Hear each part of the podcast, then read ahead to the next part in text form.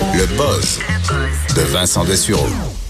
Et Vincent, dans ton buzz d'aujourd'hui, tu nous parles de l'armée américaine qui en arrache en Asie. Oui, j'ai trouvé cette histoire-là très C'est c'est intéressante. déjà arrivé, ça? C'est-à-dire? Au Vietnam, là, fin 60, début Ah, 60. oui, oui. Bon, c'est un cas qui est quand même On différent. parle pas de la même chose. On parle pas de la même chose, Parce que j'ai vu le titre de ça. T'as raison. Un petit, petit rappel, mais en fait, c'est pas. Ce qu'on n'est pas en. Les États-Unis ne seront pas en guerre euh, En Asie, présentement. en Asie. Mais euh, selon euh, une, une, euh, une étude, le United States Study Center à l'Université de Sydney en Australie, donc une champ d'études sur euh, la- les, les États-Unis, euh, selon eux, les États-Unis ne sont plus la force militaire majeure en Asie. Là, vous- vous- pourquoi ce serait la force militaire majeure? Mais les États-Unis sont la force militaire Majeur. partout. parce qu'évidemment, leur budget dépasse de, de, de 10 fois à peu près euh, les- le, le- le- le Ils numéro ont, des, 2. ils ont des bases partout, là. Exact. En dehors du pays. Puis, pa- en- ils en ont beaucoup en Asie, justement, résultat, entre autres, de, la Deuxième Guerre mondiale. Euh, alors, ils sont installés un petit peu partout. Et ce que dit euh, ce- cette étude, c'est que la Chine augmente tellement rapidement sa force militaire, euh, donc en Chine et euh, sur ses bases un peu aux alentours, que euh, les États-Unis s'y trouvent vulnérables maintenant pour la première fois, fait part d'une crise sans précédent dans toute la stratégie Indo-Pacifique. Euh, ce qu'on explique, c'est que les bases militaires américaines, la quasi-totalité des bases, advenant une guerre avec la Chine, en l'espace, dans les- les- la première heure... 24 heures, c'est ça? Ben, en même fait, pas. dans les premières heures, toutes les, euh, les bases euh, américaines en Asie se retrouvent incapables de euh, se retrouvent complètement paralysées par la présence massive depuis quelques années de euh, missiles guidés chinois, donc qui ont poussé là, on dit ils en ont installé là, plus de 2000 depuis 2015 euh, à court rayon d'action, moyen et très long rayon d'action, donc des missiles balistiques qui peuvent aller tu sais, miner complètement une piste d'atterrissage, par exemple, euh, dans, dans une base rendant tout ça absolument euh, pendant euh, des semaines. Euh, alors, ce qu'on explique, c'est que les alliés des États-Unis autour, on pense à l'Australie, le Japon ou d'autres, vont devoir se préparer eux-mêmes à augmenter probablement leurs dépenses militaires pour compenser, parce que les États-Unis peuvent plus ne suffire à nous protéger si jamais il y a un conflit avec la Chine dans les prochaines années. Et un des problèmes que là euh, euh, les Américains eux-mêmes, c'est que on manque de sous-marins. Parce qu'on dit, là, au-dessus de l'eau, c'est rendu trop dangereux. Dit là, les Chinois, euh, ils sont, sont trop, ils ont trop de capacité. Alors, il faut retourner sous l'eau. L'avantage des Américains, c'est qu'ils ont des sous-marins à long rayon d'action, sous-marins nucléaires et tout ça, mais ils en ont encore trop peu selon l'armée américaine. Mais la Chine, là, je veux dire, ça devient une puissance. euh, Une puissance très sérieuse Ouais, qu'il n'y avait pas avant. Parce qu'évidemment, la Chine sais, Je avait... veux dire, euh, je veux pas faire de parallèle, puis il n'y a, pas- y a pas de velléité là, de la Chine d'envahir le monde, mais tu sais, quand même, à l'époque d'Hitler, Hitler se pensait fort, mais il n'était pas si fort que ça. Il était plus fou que. Mais je veux dire, il n'y avait pas la. Oui, l'Allemagne, c'était beaucoup, mais il n'y avait pas la force du nombre à ce point-là. Il n'y avait pas.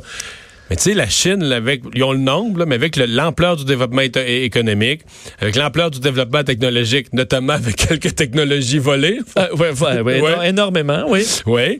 Et euh, la force économique. Puis là, quand je te parle de la force économique, moi, là, tout ce que je lis sur l'Afrique, je veux dire, l'Afrique, là, c'est comme, euh, je sais pas comment dire ça, là, c'est comme un continent, là, c'est comme une, une- les ressources de la Chine. C'est comme si la Chine, c'est comme si toi, tu avais une ferme pour produire tes légumes, mais C'est l'Afrique. oui. C'est fou, là.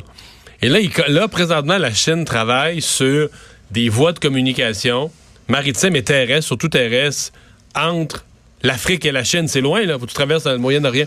Mais parce que là, le plus gros problème, c'est que là, ils ont les mines, ils possèdent les mines, ils, ils envoient les travailleurs en Chine, ils ont, ils ont, ils ont tout pour les ressources.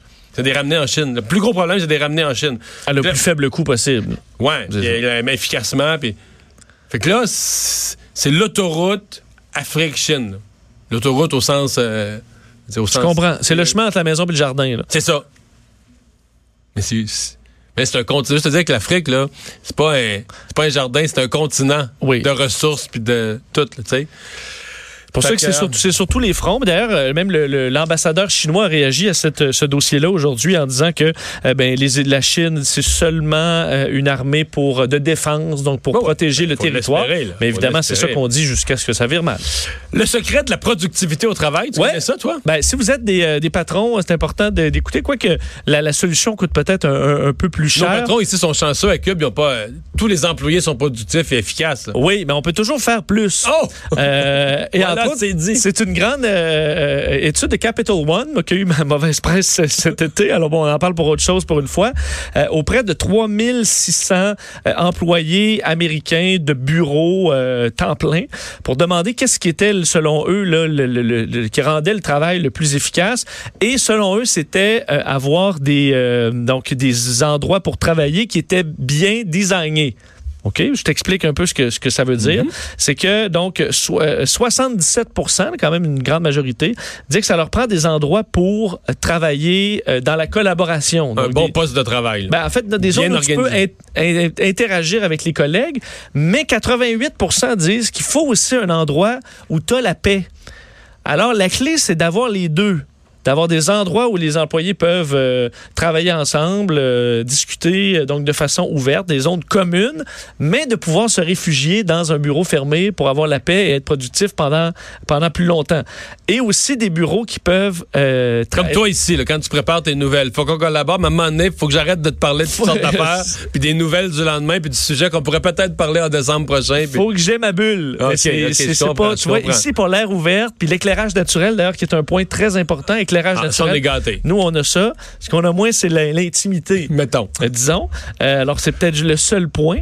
Et euh, on dit donc, entre autres, les bureaux qui peuvent travailler autant assis que debout. C'est quelque chose qui est très demandé par les employés. Donc, d'être mobile, zone où on peut travailler ensemble, zone privée, et travailler assis, travailler debout. Puis là, vous êtes dans un monde de productivité. Mais, mais au global, c'est que on donne beaucoup, beaucoup d'importance à l'environnement, à l'espace de travail, au poste de travail. Oui, mais surtout, c'est que la grande majorité des répondants disaient que eux, leur bureau correspondait pas à rien de ça.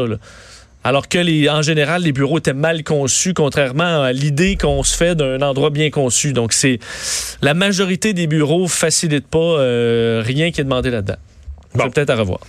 Est-ce que les enfants augmentent le niveau de bonheur? Bon, ça, c'est une question quand même importante. Existentielle. Existentielle, parce qu'il y a eu quelques études euh, contradictoires. Euh, Geneviève, là, tout à l'heure, dans l'émission d'avant, se questionnait, est-ce que, maintenant la rentrée, est-ce que l'enfant, les enfants causent du stress? Parce que les gens sans enfants, à la rentrée, ils sont plus... Ils sont plus, relax. Bon, euh, en fait, c'est une, étude quand même importante de l'Université de, Heidelberg, en Allemagne, auprès de 55 000 personnes, entre âgés de 50 ans et plus.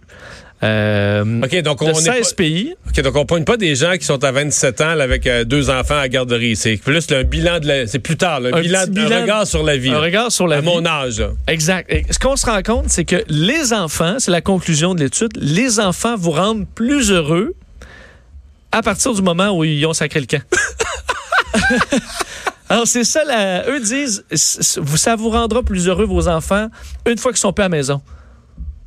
Ce qui veut dire quand même de nombreuses années en général, parce que les enfants vont peut-être rester là une vingtaine d'années. Non, mais je pense que tu vieillis plus. Tu sais, je veux dire, il y, a un bonheur à vieillir, la réussite, mais tu continues à t'inquiéter. Mais, mais en fait, ce qu'eux disent, c'est qu'une fois l'enfant quitté, euh, tu as bon, beaucoup de bénéfices, entre autres le, le, le, support social, qui est très important dans la vie, parce que tu as des gens dans ton entourage, veux pas, tu as tes enfants à qui tu parles et tu peux avoir un suivi.